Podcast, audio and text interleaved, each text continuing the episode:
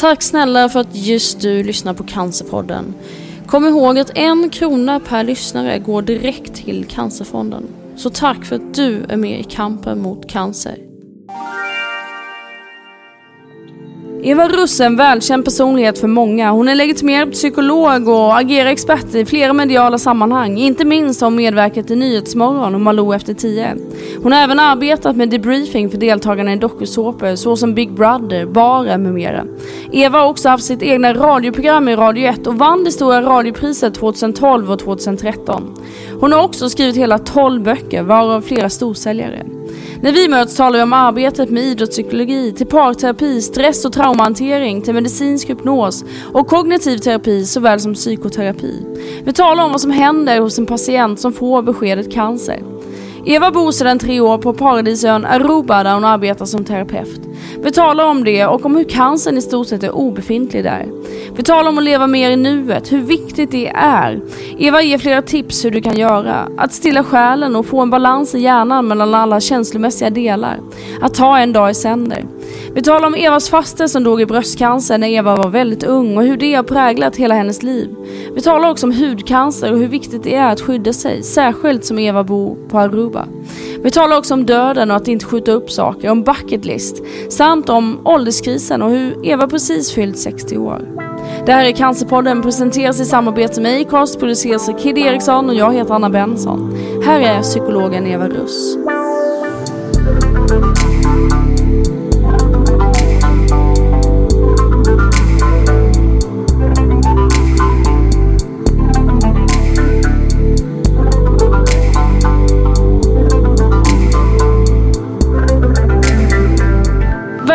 Eva Russ. Tack så mycket Anna Benson. hur, hur har din dag varit? Min dag idag menar du? Ja, jag sover lite dåligt för jag är jetlaggad. Och sen har jag varit ute och tagit en, för mig då, kall morgonpromenad runt Kungsholmen för att försöka hålla mig vaken och anpassa mig till svensk tid. Ja, men du har precis landat i, i Stockholm mm. och därav jetlägen. Och, och man kan väl säga att du har utvandrat? Ja, det kan man faktiskt nästan säga. Mm. Berätta, var bor du? Jag bor på en liten, liten paradisö i Karibien som heter Aruba. Den ligger strax utanför Venezuela, så den har en gång till och med tillhört Sydamerika. Och den är 800 mil från Sverige, lika liten som Bornholm, eh, tre mil lång och en mil bred. Eh, som en jämförelse så ryms det 17 Aruba på Gotland. Så liten är Hur många bor det där? Det bor 110 000 bofasta varav hälften är av holländsk härkomst. Det är alltså en, en koloni till Holland från början. Eh, den har självstyre sedan 1976. Men eh, Holland övervakar Aruba då. De har en eget parlament och egen guvernör och så vidare. Men de, kungen av Holland, Willem, han kollar Aruba och finanser och sånt med jämna mellanrum. Nu pratar du mycket fakta, men när jag tänker på, på Aruba så tänker jag på stränder och turkost vatten och mm, Det stämmer. Det, det, är en av de vackraste öarna i världen faktiskt. Den har fått många utnämningar, man kan säga som en ö för att ha just de vackraste stränderna, vit sand och eh, turkosblått vatten. Och det är alltid sommar. Det finns bara en enda årstid här. Och hur hamnade du där? Slumpen. Jag satt för 12 år sedan och snurrade på min yngste sons jordglob och ville åka dit peppan växer. Jag skulle skilja mig. Och jag kände att jag eh, ville åka till något varmt land. Jag hade ingen dragning mot Asien utan jag ville åka mot något annat land. Och då föll mitt finger på en liten ö som heter Curaçao. Och det kände jag igen ifrån Poveramens låt Måste båten till Kyrös gunga så. Den var, var jättepopulär när jag var liten. Du kanske inte ens känner igen den Anna? Har du hört ja, den? Ja, du är ju inte jätte, jättemycket äldre, men några år äldre är du ju. och, och sen bredvid då Kyrös så var det en pytteliten ö som då hette Aruba. Och jag gillar ju lite utmaningar så jag gick till en resebyrå i Stockholm dagen på och sa jag tittade på kartan, eller på jordgloben och såg en liten, liten ö som heter Aruba. Vad är det för någonting och kan man åka dit? Och då fick jag svar absolut, det går flyg från Holland varenda dag. Och då kände jag så här, nej men det där låter ju jättespännande så du måste åka dit. Och det gjorde jag och skrev då en bok. Där tanken var att jag skulle åka bort och skriva en bok. Och omedelbart när jag landade på Aruba så blev jag förälskad, precis som min kärleksrelation i Aruba. Wow, och hur länge sedan är det här? 12 år. 12 år sedan mm. alltså? Men det är inte så länge du har bott där? Nej. Eh, jag bestämde mig så småningom för att bygga hus och det blev klart för tre och ett halvt år sedan. Och eh, då hade jag bara en tanke på att jag skulle vara där på vintern, alltså flyvintern, för att jag vill inte stå och frysa här i Sverige mer. Men den första grannen jag möter i det villaområde där jag bor nu är läkare och berättade då för mig att de hade med ljus och lykta eftersökt en person som hade min yrkeskompetens men inte fått någon till ön. Så hon uppmanade mig direkt, alltså efter, för tre och ett halvt år sedan, att ansöka om arbetstillstånd och få mina utbildningar utvärderade av hälsoministeriet där nere. Och det tog två och ett halvt år. De tappade bort mina papper flera gånger och det är typiskt Karibien lite innan, innan det blev klart. Så jag var ganska övertygad om att det här kommer inte bli någonting, men det blev det. Så det innebär att du får verka där eh, fritt? Ja, jag har fått arbetstillstånd och um, Uh, investors permit väntar jag på. Jag har några permits kvar men jag är här också i Stockholm för att ordna de papperna nu. Uh, och det är en slags visum? Ja, nej det är inte visum utan man, man får vara på Aruba tre eller en månad som turist och sen kan man förlänga det som för tre månader per år. Mm. Om man äger mark och hus som jag gör då får man stanna sex månader per kalenderår. Men det är för kort tid om man då som jag gör nu då jobbar med patienter. Så att då får jag ansöka om både, alltså upp, precis som när man kommer till Sverige, alltså uppehållstillstånd. Jag har arbetstillstånd och uppehållstillstånd men jag väntar på några tillstånd. Bland annat ett tillstånd om att jag ska få tillstånd att få arbeta i mitt eget arubanska bolag. Så det är lite krångligt med byråkratin. Men... Så du har ett bolag där nu? Ja, ett arubanskt bolag, ja. Mm. Men hur ser en vanlig dag ut där? Mm. Eh, jag brukar vakna vid halv sex, sex och då är det kolmörkt utanför. Jag sätter på tvn, brukar kolla in amerikanska nyhetskanaler. Amerika ligger bara två och en halv timme därifrån, USA alltså. Och sen så stänger jag av larmet, då tjuter det ordentligt och sen tar jag in min hund Jalmar, som är en arubansk vildhund som vaktar ute på natten.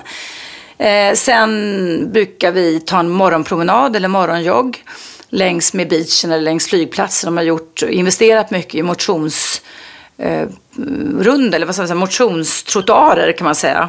Med gymredskap utomhus. Det är ju alltså typ 28 grader när du vaknar på morgonen. Mm. Eh, och sen när jag har gjort det klart och kommit hem så jag gör mig ordning, duschar, kallvatten. Man har inga varmvattenberedare på Aruba för det är så varmt där nere. Och duschar man kallvatten så känns det, men det är alltså 20 grader varmt, men det känns som, som skillnad mot temperaturen man har ute. Och sen så har jag nu då ett eh, mottagningsrum i det huset där jag bor. Så att jag brukar ha de första patienterna klockan 10 fram till klockan 7 på kvällen. Wow, vilken grej Eva. Mm. Hade ingen aning om. Nej. och kallvatten, då blir det inga långa, långa duscher med Nej, det är så att, att, att, att, på Aruba så har man alltså, de allra flesta bor i hus. Det finns inga höghus förutom några större hotellkedjor. Så alla bor i, i låga hus och egna hus. Och där um, har man inte varmvattenberedare för det är bara sommar på Aruba. Det är i snitt 30 grader varmt jämt varenda dag, varenda dag på året. Och då duschar man oftast på kvällen för då är vattnet uppvärmt så att säga. Och då är det mm. nästan hett i kranarna.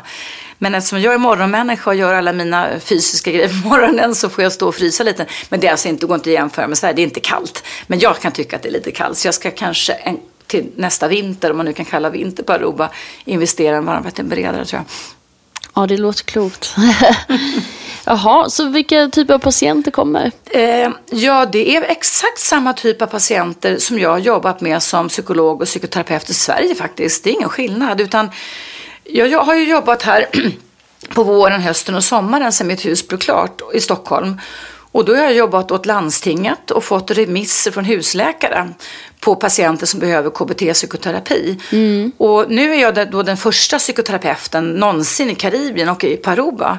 Så att de har ordnat så att läkarna, det finns 40 husläkare på Aruba de eh, skick, remitterar patienter till mig på holländska. Så jag fått sätta mig och lära mig holländska lite och översätta. Men som sagt, holländska är ganska likt svenska. Så att det är angst, och det kan man räkna ut att det är ångest. Och det är depressione står det, då kan jag räkna ut att det är depression. Eh, och sen social fobi och sen relationsproblem. Så det, och panikångest har jag jobbat med nu. Alltså fyra ganska klassiska sjukdomstillstånd som omfattas och som bra möter kognitiv beteendeterapeutisk terapi. Och, och då behandlar du på engelska? Ja, precis. Det, man, man pratar fyra språk på Aruba. De är väldigt språkkunniga. Eh, huvudspråket är holländska och det lär sig alla barn i skolan. Alla dokument är på holländska, eh, som nu då, jag får remisser på holländska också. Eh, och sen har de sitt lokalspråk som heter papiamento som är en blandning av portugisiska och holländska och engelska. Och, och, och sen har de spanska och engelska. Men eftersom Aruba är en turistö, de har mellan en och en och en halv miljoner besökare per år på den här lilla ön, så är så gott som alla på något vis knutna till turistnäringen. Och det innebär att alla pratar flytande engelska. Jag har till och med mött patienter som pratar cockney-engelska och de har aldrig varit i England. Jag har mött patienter som är arubaner som pratar som om de var födda i New York. Och de har sett på tv-serier berättar de och härmar dialekten. Ja, ja, det är fantastiskt. Ja. Det är så synd när man hör om alla länder som, eh, ja men jag är ju mycket i Spanien personligen och, och jag menar Tyskland och all, alla som dubbar. Mm och hur långt efter och hur mycket man tappar med språket. Mm. Men Eva, du har gjort så himla himla mycket. Du har varit allt från programledare i radio, jag har själv varit gäst hos dig, mm. du hade eget radioprogram och vann en massa, massa priser för det. Mm. Sen har du arbetat med tv i massa sammanhang, också som expert i återkommande och släppt en massa böcker, varav flera storsäljare. Jag räknade, är det elva böcker eller är det ännu fler? Nej, det stämmer. Du har bra koll, Anna, för att det är åtta åtta böcker, min åttonde bok släpps nu eh, om relationspsykopater. Och sen har jag innan dess skrivit böcker inom idrottspsykologi, tre stycken. Så du har, helt, du har koll på hur många böcker jag har skrivit. Ibland glömmer jag bort det. Ja, och vad, berätta, vad har du för bok på gång? Boken heter Relationspsykopater om farlig och förförisk kärlek. Och den är en fortsättning på en bok som kom ut 2005 som gjorde att jag åkte till Aruba för att skriva en bok 2004. Just det. Och, och den här är en fortsättning på den boken. Den blev en sån här dundersuccé och översattes till flera språk och det är många som vill köpa den, låna den sedan många år tillbaka och vänt sig till mig och sagt Eva, vi får inte tag på din första bok som hette Är du gift med en psykopat? Och då bestämde jag och min förläggare Annika Blad på Blad by Blad förlag att vi skulle göra en fortsättning på den boken och den släpps alldeles strax här, här i Sverige. Och man kan väl säga att du är någon form av relationsexpert, eller hur? Ja, det kan man väl säga. Alltså, jag har ju inte själv kallat mig för det, men jag jobbade 12 år på Aftonbladet och fick ta över en spalt efter Dr. Phil mm. 2003. Det är kaxigt. Och då blev jag, ja, det är precis. Och då blev jag liksom relationsexpert. Och sen när jag jobbade på Radio 1 som 101,9 där du var min gäst två gånger tror jag till och med. Mm, det kanske det var. Så, så blev jag också det då. För det programmet där som jag hade varje dag, det var, handlade ju om allt ifrån relationer till psykologi. Och det var ju så att folk ringde in och fick ställa frågor. Mm. Så det var liksom hands-on hela tiden. Mm. Ja, jag minns det. Och du är ju så himla snabb, kvick i huvudet. Mm. Mycket frågor som du möter. Men eh, det började lång, långt tillbaka. 1980 läste jag någonstans att du började med idrottspsykologi och, och mm. tennis framför mm. allt. Och hur kommer det sig att du hamnade där? Nej, det var så här att jag kom in på psykologutbildningen väldigt ung. Jag var inte riktigt torr bakom öronen, tycker jag inte är mogen, för jag var 19 år gammal. Mm. Och det var en slump. Jag, pen, jag sökte till präst och jag sökte till att bli socionom, men egentligen ville jag spela teater. Mm. när jag var 19 år gammal. Men då kom jag in på psykologutbildningen. Och jag antog den som man oftast gör när man är ung och inte tänker efter så noga. Nu är jag ju glad för det, men, men då hade jag inga visioner. Och jag tyckte den var ganska tråkig och jag tyckte att den var, att det, att det var väldigt många människor då som var underliga, som läste psykologi, som var äldre än mig, som ja, kanske inte var riktigt friska om jag ska vara riktigt ärlig nu. Ehm, så att när jag skulle välja praktik, som man gjorde då tredje året, så valde jag eh, arbetspsykologi. För jag ville jobba då med människor som inte var psykiskt störda men som hade problem kanske att anpassa sig i arbetslivet. Och på det stället, Psykotekniska institutet, så hade man då Sveriges första idrottspsykolog, idrottspsykologiska forskningscenter. Och jag hade då precis sprungit Lidingöloppet, alltså det är märkliga slumpar, så och trillat på en gren och slagit i knät ordentligt. Så att jag fullföljde Lidingöloppet, för jag har alltid tränat mycket. Men kom haltandes till, till, till det här psykotekniska institutet där jag gjorde praktik och mötte då professorn Gunnar Borg som, stod, som var chef för det här laboratoriet. Och då frågade han vad jag har gjort och så berättade jag vad. Och då bjöd han ner mig till deras forskningslaboratorium och det slutade då med att jag blev forskningsassistent i idrottspsykologi Just det, läste jag om. Ja, och min första forskningsuppgift det var att ta reda på, ute på Salkhallen, eh, bland elitidrottstennisspelare, killar och tjejer mellan 7 och 15 år, forska på det som sen kallas för Borgskalan eller Ratings of Perceived Exertion där man då tar reda på om barn i åldern 7-15 år har förmåga och mognad kan man säga, psykofysiologisk mognad att avgöra när de är trötta, när de är för mycket ansträngda. Eftersom mentalt inom, eller menta, fysiskt? Ja, mentalt och fysiskt också. Så man, man kunde liksom korrelera båda ämnena därför att tennis framförallt som jag uppfattar och fortfarande är ganska mycket på elitnivå föräldrars liksom hobby på något sätt. Va? Där man trycker på barnen, mm. hejar på och barnen skjutsas hit och skjutsas hit. Så är det en på Aruba, där har man beachtennis. Så jag har haft en del beachtennisungdomar som är pressade av sina föräldrar just nu som klienter. Och, och, och då kan det ju faktiskt vara så att i vissa åldersgrupper så går barnen igenom olika faser där till exempel skeletttillväxten och muskeltillväxten är starkare än den mentala och vice versa. Och då ska man vara lite försiktig med att pressa ungarna för mycket för de kan skada sig, alltså rent muskulärt. Och de kan bli utbrända rent mentalt. Så det var grundforskning jag gjorde alltså 1908. Och sen hade det växt jättemycket. Men sen valde jag att inte fortsätta. Och jag skulle doktorera i idrottspsykologi men då blev jag kär och eh, gifte mig och flyttade till Eskilstuna. Men då började jag jobba praktiskt istället med idrottspsykologi med volleybolllag, med speedwaylag och så vidare. Så jag har haft en väldig massa idrottsgrenar som jag jobbat med. Just det. Och idag är du legitimerad psykolog mm. och du är utbildad eh, kognitiv Mm, legitimerad, legitimerad. Ja, precis. Båda. Berätta Eva, vad, vad, har du mer för titlar? För du, när man läser på om dig så har du gjort, jobbat med allt från elitidrottare till ja, med, med idrottspsykologi och även parterapi om jag förstår det rätt. Mm. Stress och trauma och medicinsk hypnos utövar mm. du också. Ja, Jätte, ja, jag har jobbat med det i nästan 30 år och var ett tag ordförande i Stockholmskretsen, Svenska hypnosföreningen också. Det är en, en behandlingsmetod som är uråldrig, har flera tusen år på nacken som faktiskt kan förändra ganska mycket upp i hjärnan och i vårt medvetande och i vårt sätt att fungera på. Så det ska man verkligen inte underskatta. Hur vanligt är det i Sverige? Det är ganska vanligt faktiskt, men det är, eh, det är jag är lite kluven därför att det är också så att det finns alltså en lag från 1918 om jag inte minns fel, det kan vara senare, som säger att estradhypnos, alltså där man tar upp folk på scenen och gör roliga grejer, är förbjuden. Men det, det, Socialstyrelsen granskar inte, håller inte efter det här så mycket längre. Och det innebär att folk kan få att det finns estradörer runt om i Sverige som håller på med estradhypnos. Och då får folk en uppfattning om att det är på skoj, medan det faktiskt kan hjälpa jättemycket mot smärta. Det kan hjälpa mot eh, fantomsmärtor om man blivit av med olika kroppsdelar. Det kan påskynda läkning av svåra brännskador till exempel. Och man kan även göra folk till världsmästare, vilket jag har gjort med hjälp av hypnos inom motorsporten för många, många år sedan. Just det, det läste jag om. Ja. Vad heter han? Jag minns faktiskt inte vad den här personen hette. Nej, men, men, han blev världsmästare. Ja, och, och jag blev, men, men det är inte så att hypnos lägger till kunskaper. Det är inte så att vi konstruerar en världsmästare utan vi plockar fram och tar bort de eventuella mentala blockeringar och den stress som kan finnas som skulle kunna mm. hindra vederbörande från att bli världsmästare. Om man skulle blanda in det här i, just för cancerpatienter mm. och så, som vi ändå är här för, för att tala om lite mer. Hur kan man använda det där? Har du gjort det någon gång?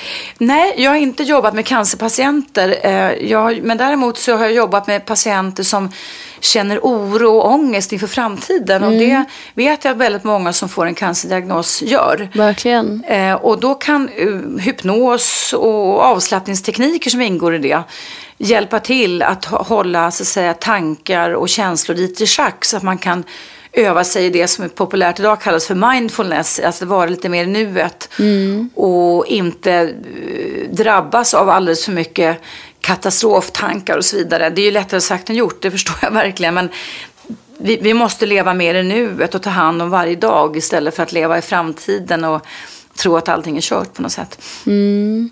Just när man får en sån där tung, eh, tung tungt besked som kanske i vissa fall kan, kan vara en dödsdom till och med. Uh, och jag tänker just på det här, ditt arbete kring stress och trauma och så. Vad, vad händer liksom hos oss när vi får, det är ju så himla olika förstår jag, men vad, vad är det generella som händer? Inombords när man får ett sånt besked? Ja, för det första så är jag övertygad om att väldigt många drabbas av den här klassiska mm, reaktionskurvan, alltså att man hamnar i chock. För det är någonting man inte gått och väntat sig, att det ska, man ska plötsligt få ett väldigt dåligt besked. Trist besked. Ehm, sen kan man hamna i, i en reaktionsfas där man reagerar, man blir förbannad. Och det ska man, har man rätt att bli, så att säga. Mm. Eh, till, tills man så småningom kan komma in kanske i en slags nyorientering. Man bearbetar det här och sen en nyorientering där man får säga till sig själv, okej okay, nu är läget så här. Alltså man får vara pragmatisk. Nu är det så här. Okej, okay, vad finns det för options? Vad finns det för möjligheter? Vad finns det för behandlingsmöjligheter? Vad kan jag göra? Och jag vet, eftersom jag har mött många mm, cancerpatienter, fast jag har inte jobbat aktivt som psykoterapeut med cancerpatienter som ändå har sagt att det är viktigt att man på något vis känner att man har lite kontroll över sitt läge. Även fast cancern kanske inte alltid går att kontrollera så är det viktigt att man känner att man håller i rodet lite i alla fall. Mm. Så att man kan påverka behandlingen, insatserna, vad man vill göra och hur man vill leva och så vidare. Mm. Jag tänker det där är väldigt intressant för det skiljer sig så himla mycket från patienten till den som är anhörig. Och jag vet att det är väldigt många anhöriga framförallt som, som lyssnar. Uh, hur man som anhörig, för det blir ju den som får en, ett cancerbesked till exempel, det blir ju deras kamp lite grann. Och som du säger, man, man uh, skapar ett kontroll över situationen genom att sätta upp mål och man ska få behandling nästa fredag och så vidare och så vidare. Men för den som är anhörig så blir det ju det blir väldigt diffust och det blir fokus på patienten. Mm. Men hur tänker du att man som anhörig kan, kan ja, hantera en sån här situation när den närmsta kanske får ett sånt här besked?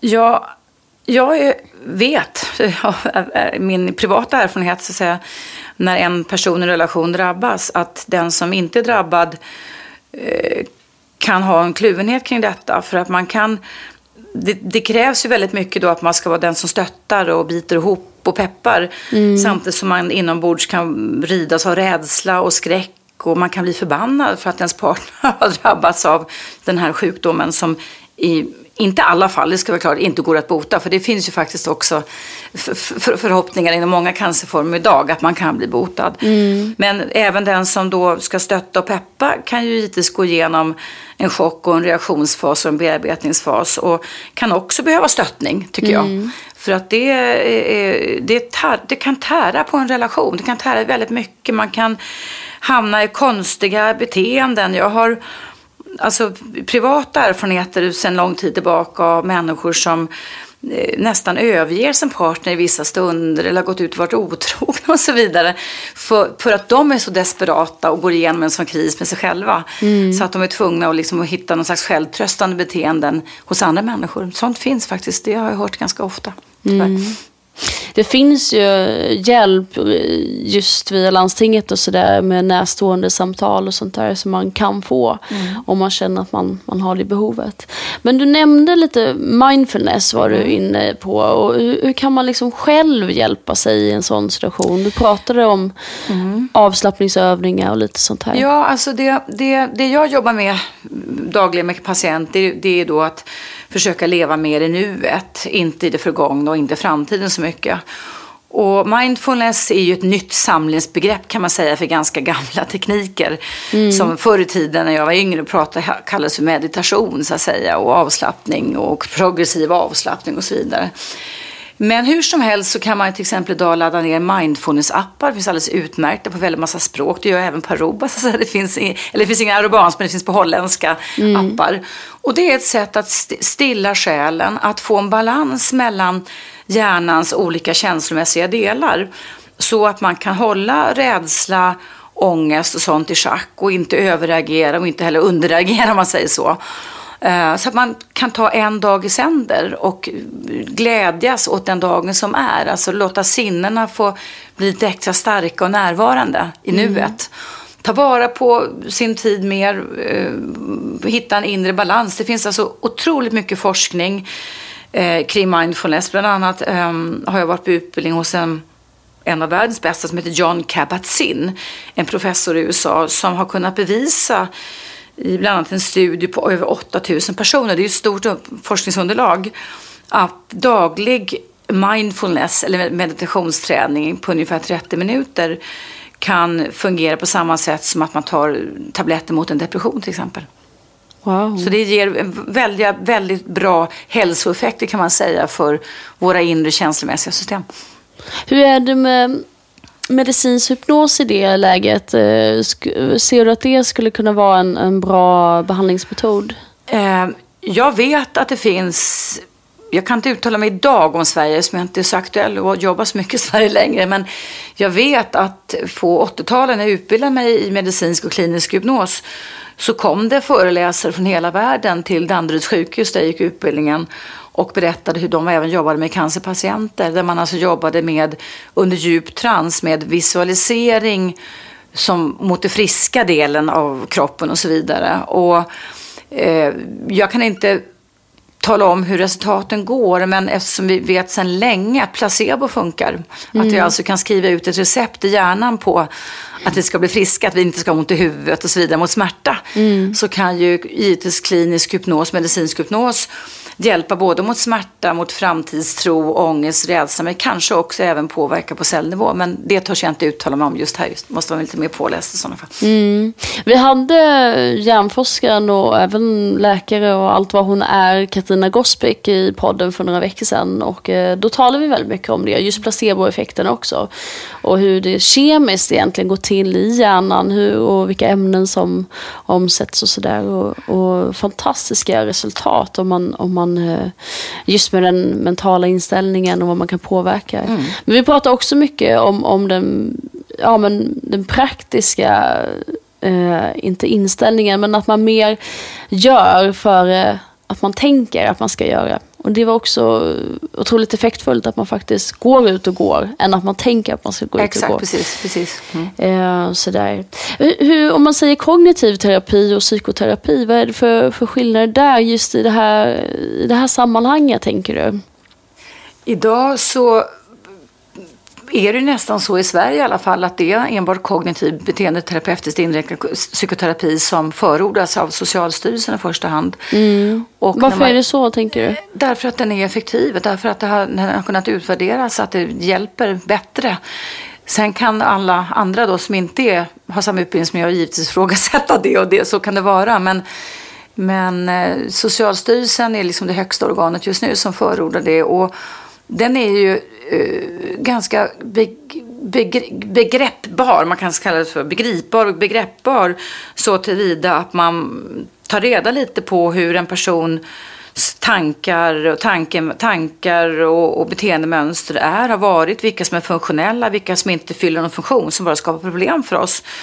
Och sen hjälper man, hjälp, hjälps man åt, åt att träna klienten till att förändra tankarna och beteendena och då brukar också känslorna följa med. Eh, man brukar säga som så att om du har haft ett visst förhållningssätt, ett visst antagande kring dig själv, att du är på ett visst sätt och det inte har hjälpt dig utan har hjälpt dig, då får vi försöka öva och identifiera nya sätt som du kan tänka på och bete dig på.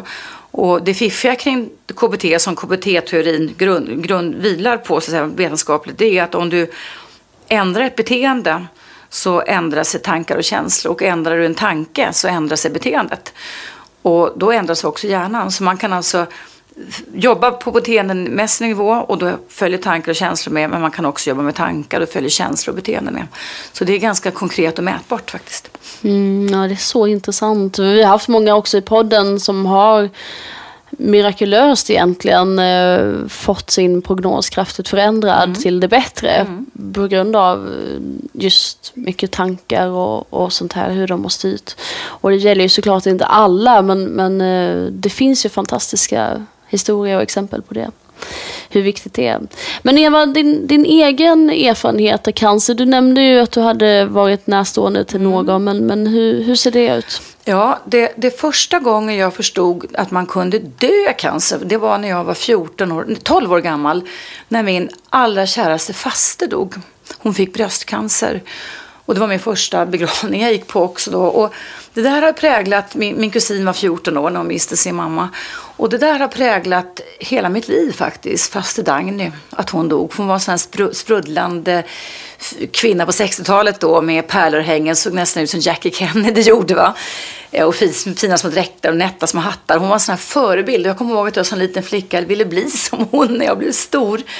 Och sen dog hon. Och på den tiden så pratade inte våra föräldrar om det. Så att hon dog bara plötsligt fast hon varit sjuk länge. Så det var ingen liksom medvetenhet inom vår släkt eller i min familj jag växte upp i att man skulle prata om det.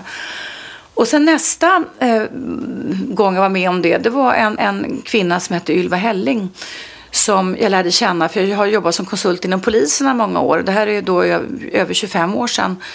Som då mm, i början på 90-talet, eh, mitt första möte med henne, det var att hon gav mig sin nyfödda dotter. Eh, Evelina som jag fick hålla famnen för hon hade precis opererat bort lymfkörtlarna och sitt ena bröst eftersom hon hade fått cancer under graviditeten. Mm. Mm. Och hon och jag kom varandra väldigt, väldigt nära. Men hon gick tyvärr bort när hennes bebis var tio månader gammal av bröstcancer.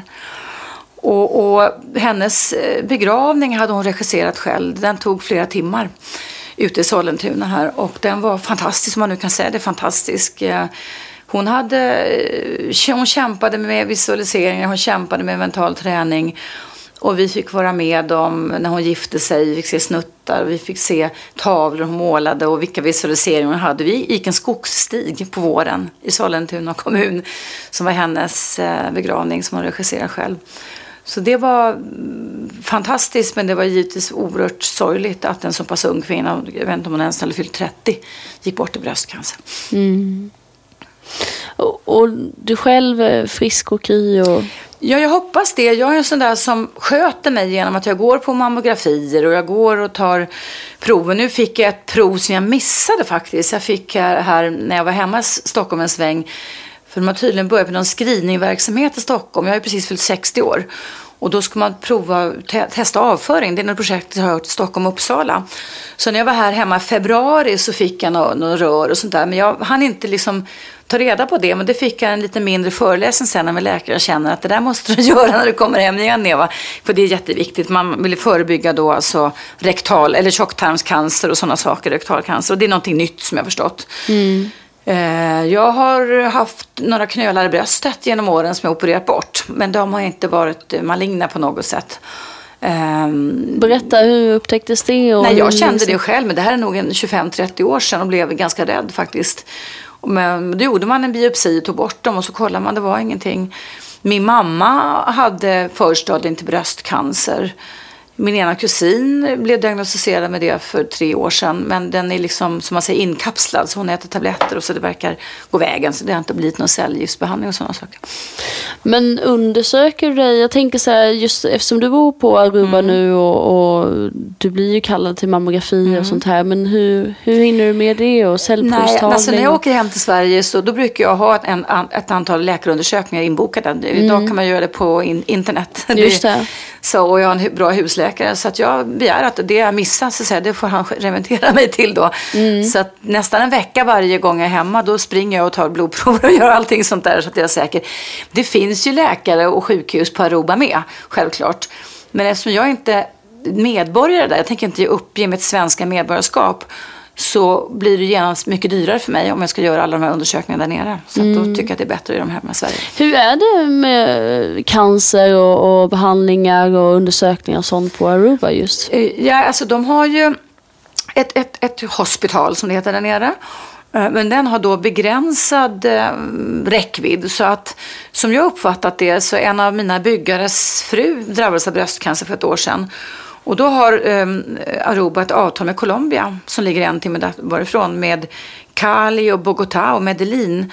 Så att det, eh, det tar en timme att flyga. Så att dit flyger man. Så att då får man ligga inne på sjukhus i Colombia, Sydamerika i, och få cellbehandling och strålbehandling och sådana saker. Mm. Uh, man gör mindre operationer på Aruba men de större och de här stora cellgiftsbehandlingarna och sånt det gör man i Colombia.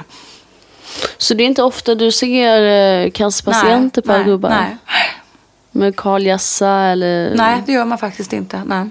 Nej, Utan de åker fram och tillbaka till Colombia och de har en sjukförsäkring som täcker detta då. Så.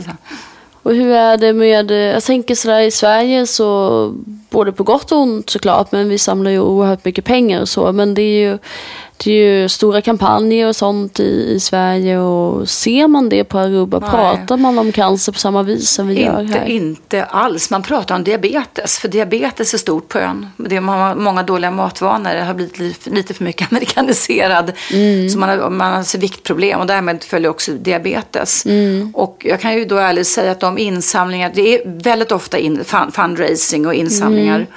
Eh, har mest varit liksom när det händer som nu jo- jordbävning och Colombia och så vidare. Men jag har faktiskt varit, kommer på nu, på en stor fundraising just mot bröstcancer för några år sedan. Och då var det nog en 400-500 personer som kom och betalade kanske 500 kronor för en middagsbiljett och lite dans då.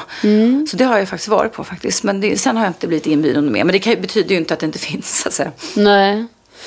Så det är inte alls det här rosa bandet och pink jo, ribbon? jo, och, jo, på och- apoteken, Botica som det heter där nere, så säljer man rosa bandet. Så att man har, i och med att det är delvis en holländsk ö så säga, så har man ju nästan samma saker årstidsmässigt som i Aruba. Eller som i Holland menar jag, förlåt. Eh, Så att, eh, det, jo då, rosa bandet, du kan jag även se bilar med rosa bandet, det stämmer. Mm. Och man säljer rosa bandet på apoteken. Mm. Men jag tänker du, liksom, nu har ju du varit ganska förskonad vad jag förstår. Och, och hur, tänker du själv? Är du rädd för att bli drabbad av cancer? Jag tänkte, tänker också hudcancer eftersom du visste så himla mycket i solen misstänker jag. Jo då, det har jag tänkt på en del. Men jag smörjer varje dag in mig med solskyddsfaktor 50 i ansiktet. Det blir som min hudkräm. Och jag solar ju inte speciellt mycket eh, där alls. Utan jag sitter ju mest inne och jobbar. Utan jag bor ju mer där för klimatets skull. Inte för att jag ska bli solbränd. Och jag vill inte ha fler rynkor. För det får man lätt då med, med, med för mycket sol på sig. Så att det är jag försiktig med. Eh, sen så, vad var frågan? Det var mer om... Ja, om du gör någonting för att undvika att, att Ja, bli drabbad eller, eller ja, också... jag smörjer in mig och sen så har årliga hälsokontroller i Sverige. Men rent tankemässigt så är jag väldigt aware om, alltså medveten om att jag har fyllt 60 nyligen. Att eh, det kan vara, faktiskt vara så att man kan råka ut för mer och mer sjukdomar alltså ju, mer, ju äldre man blir. Så att jag har faktiskt sista året gått igenom en ålderskris. Jag har aldrig haft en ålderskris i hela mitt liv tidigare, aldrig någonsin. Men jag tyckte att det var väldigt gammalt att fylla 60. Och jag har också då haft vänner som har dött. Linda Haglund till exempel var född 50, hon dog av cancer för ett år sedan. En av mina bästa vänner, född 56. Eh, John Crispinson känner jag ganska väl, för jag jobbar mycket med SVT, dog häromdagen. Eh, så att det, det, det, framtiden krymper lite när ju äldre man blir. Jag är inte en sån som är rädd för saker, för då skulle inte jag kunna flytta till Aruba. Men jag är medveten om att det gäller att sköta hälsan, att det gäller att märker man något konstigt i kroppen, då får man följa upp det helt enkelt. Men jag tar inte ut saker och ting i förskott, så har jag aldrig varit.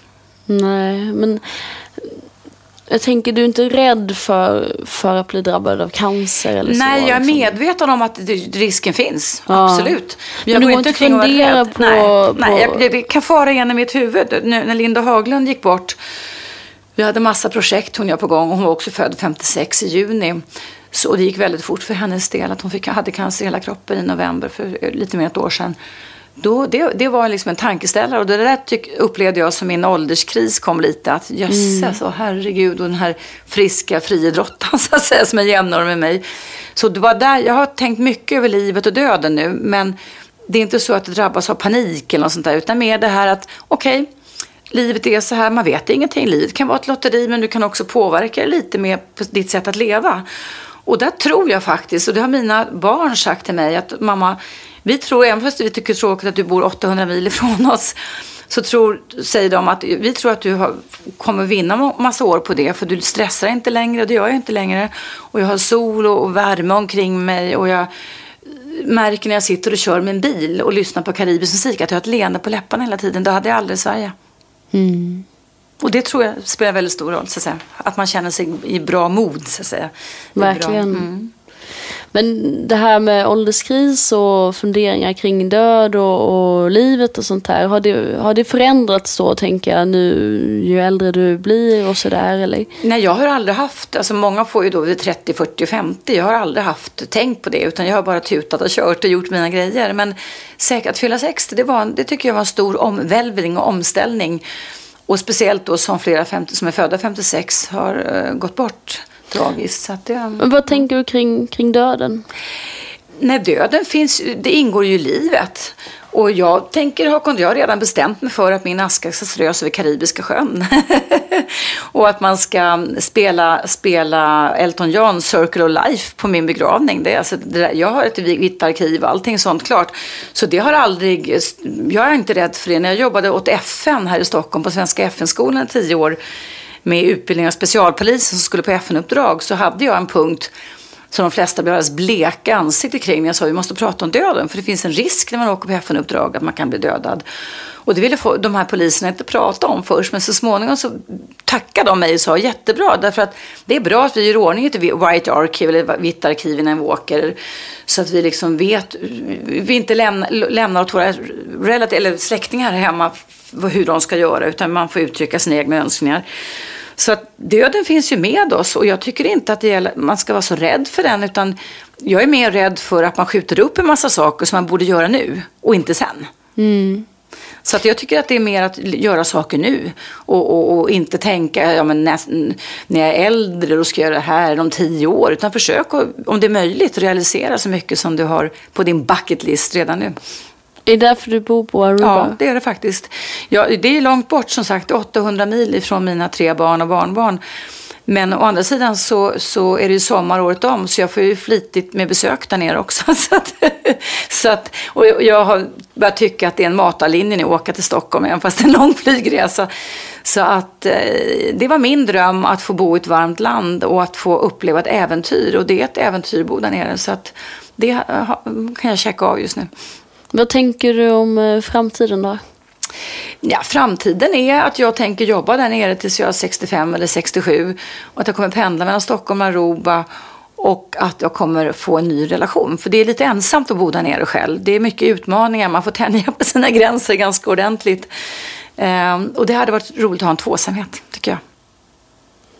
Nu håller vi tummarna för det. Mm. Mm. Avslutningsvis, vad skulle du vilja säga till den som precis har fått beskedet cancer? Ja, jag skulle vilja säga då att jag tycker att det är viktigt att du försöker ta det lugnt. Att du inte drar iväg i dina tankar i i alltför starka och för farliga katastroftankar. Utan att lugnet är den bästa botemedlet just nu. Att försöka ta reda på så mycket som möjligt, att googla, att söka kunskaper kring det som du har fått höra att du har drabbats av informera dina nära och kära och givetvis gärna ta hjälp av någon sån som mig, så, att så man har någon kompis eller vän eller coach eller terapeut som man kan prata med. Eh, det tycker jag är jätte, jätteviktigt. Och sen också se till att du får eh, en bra läkare som du känner förtroende för. Du ska känna dig trygg. Och känner du inte trygg med den läkaren du har, då ska du byta. Man har rätt att byta, man har rätt att byta läkare, man har rätt att byta terapeut. Det är viktigt att säga faktiskt. Mm. För det här är en viktig eh, vändpunkt i livet som kan för de flesta bli väldigt bra. Att man börjar lägga om sitt liv och sina livsvanor och göra nya saker. Och bli mer medveten om att man ska vara närvarande i vardagen och så vidare. Så det är vad jag tycker, att försöka ta det lugnt och um, ta reda på så mycket saker och ting. Och sen ja, fundera lite över din egen strategi. På vilket sätt vill du hantera det här? Vad finns det att göra? Vad skulle du kunna göra själv? Och även prata med dina anhöriga om på vilket sätt du skulle önska att de skulle kunna stötta dig på bästa sätt. Tack snälla Eva. Tack för att du kom hit Tack. idag.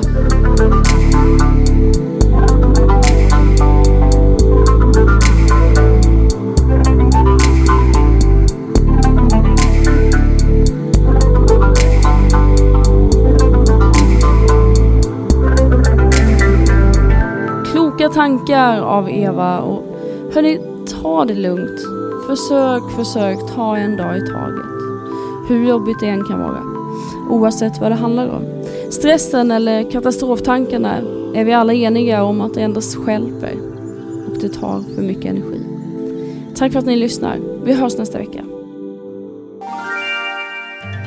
Interbus är ett turistbussbolag med mer än 50 års erfarenhet. Ett miljövänligt bolag som är ISO-certifierade. Alla fordon drivs med fossilfritt bränsle. Interbus finns med bas i Stockholm, Göteborg, Malmö samt Mälardalen men man kan boka buss över hela Europa. Man hjälper även till med allt runt omkring resan såsom guider, hotell, entréer, logistikplanering med mera. Interbus har ungefär 70 olika fordon med plats för 12-75 personer. Även specialutrustade konferensbussar, dubbeldäckare samt bussar med handikappslift. Att hyra buss är billigt, tryggt, säkert, miljövänligt, snabbt samt skapar gemenskap. Interbus tycker det är väldigt viktigt att bidra i kampen mot cancer och väljer därför att medverka i Cancerpodden. Så tack snälla Interbus som är en av hjältarna denna vecka. Och vill ni boka buss, titta in på interbus.se. Vill du också vara en hjälte i Cancerpodden och bidra i kampen mot cancer? Hör då av dig till info.cancerpodden.se.